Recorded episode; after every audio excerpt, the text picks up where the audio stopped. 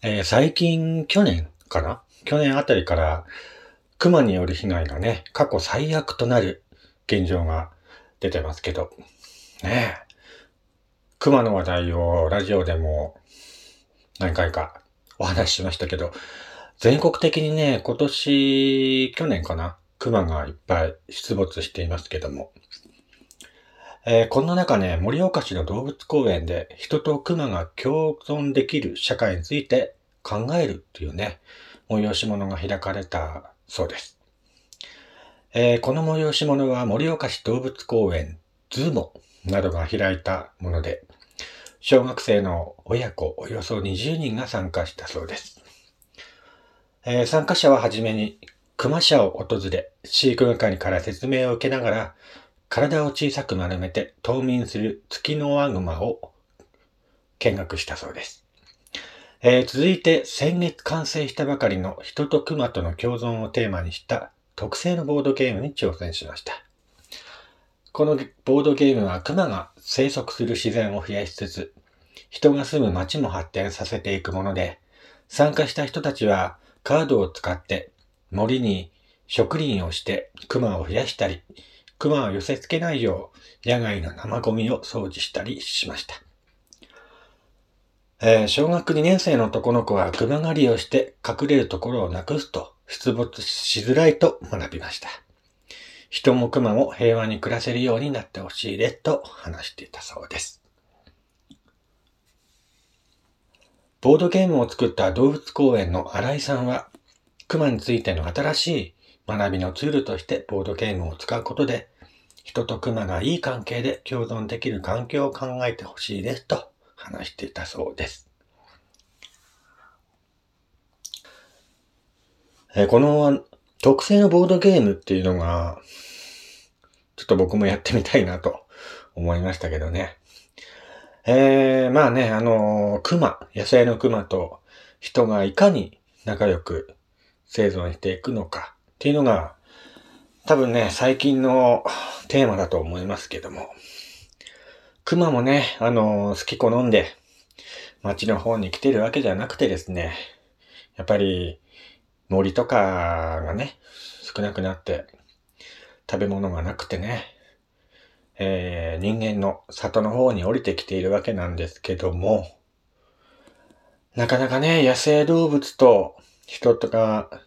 仲良く暮らしていくっていう環境を作るっていうのは、難しい問題ですよね。昔から言われていることで。ねえ、人間が勝手に森とかをね、どんどんどんどんこう小さくしていって、野生の動物がね、住処をなくしているっていう現状も問題なんじゃないかなと思いますけどもね。だからもう、なんだろうね、どっちが悪い？って言えば、比較的に人の方がね、悪いんですよね。人間が勝手にね、あの、今まで森に住んでいた熊の住処をね、どんどん減らしているので、熊がどんどんね、里に降りてきている、ですけども、この野生動物と人とのね、共存するっていうのは多分、一生ね、答えが出ないテーマだと思うんですよ。やっぱり人もね、生きていくためには、いろんなことしていかなきゃいけないし、野生の動物たちもね、生きていかなきゃいけないし、うーん、なかなか難しいところではありますよね。ただまあこういったね、盛岡市の動物公園で、えー、こういったイベントが開かれたっていうのはね、いいことなんじゃないかなと思います。このボードゲームをきっかけにしてね、あのー野生の熊と人とがどううまく暮らしていけるのかを学ぶっていうのはね、本当にいいことだと思います。うん。最近あれですよね、盛岡市でも野生の熊があちこちに現れてたりしますし、あと野生の狐とかもね、見かけますよね、この辺。狐だと思って。野良猫とか野良犬っていうのも、あ、野良犬はあんま見ないかな。野良猫もたまに見ますけど、狐もね、あの、やっぱり数年前から里の方に降りてきていますしね。うーん、まあ、なんだろうね。自然がいろいろ変化しつつあるっていうのも問題なんでしょうけども。まあうまくね、野生動物と人とが、えー、共存する世界を作っていければいいかなと、僕もそう思います。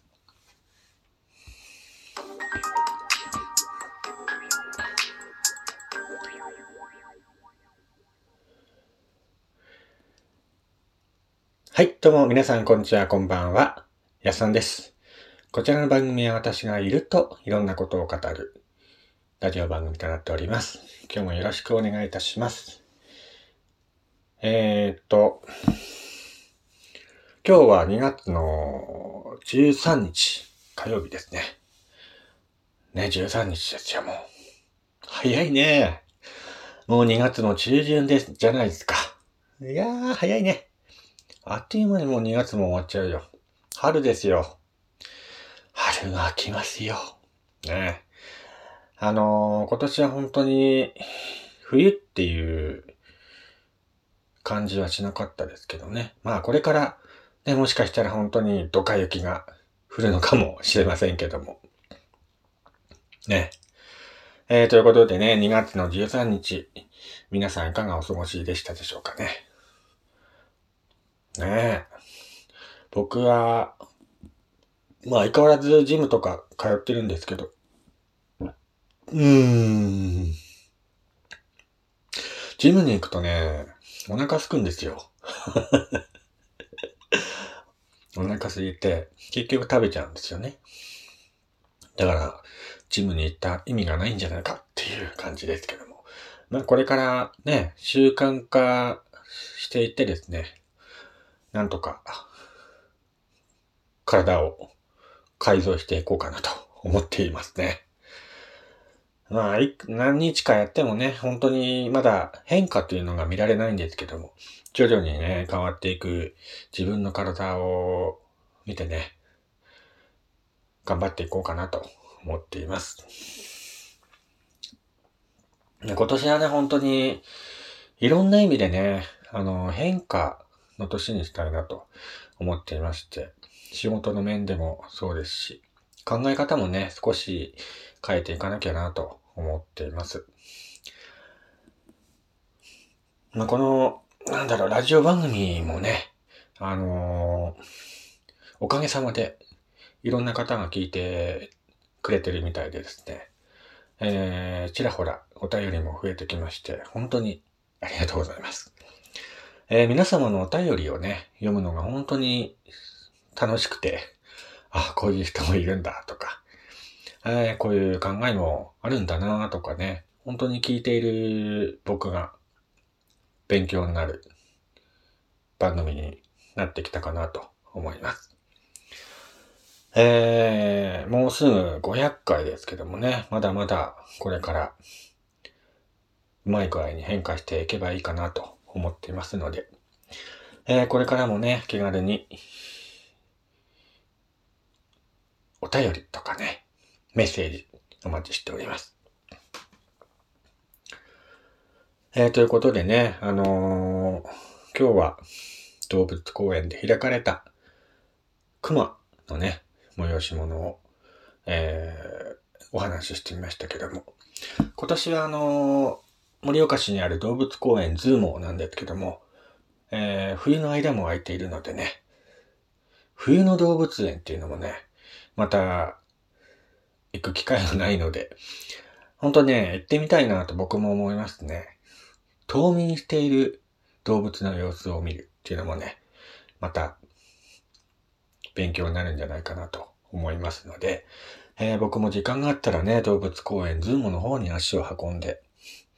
ゆっくりね、見学してみたいなと思います。子供たちにとってもね、あのー、冬眠している動物を見る機会っていうのも、なかなかないと思いますので、ぜひね、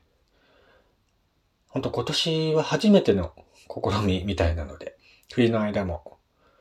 ね、開けているそうなのでね、ぜひ、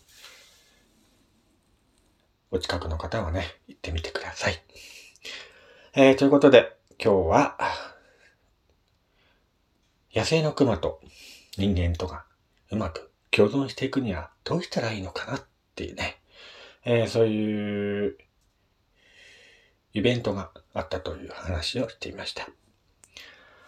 それではまた次回お会いしましょう。お相手はやすさんでした。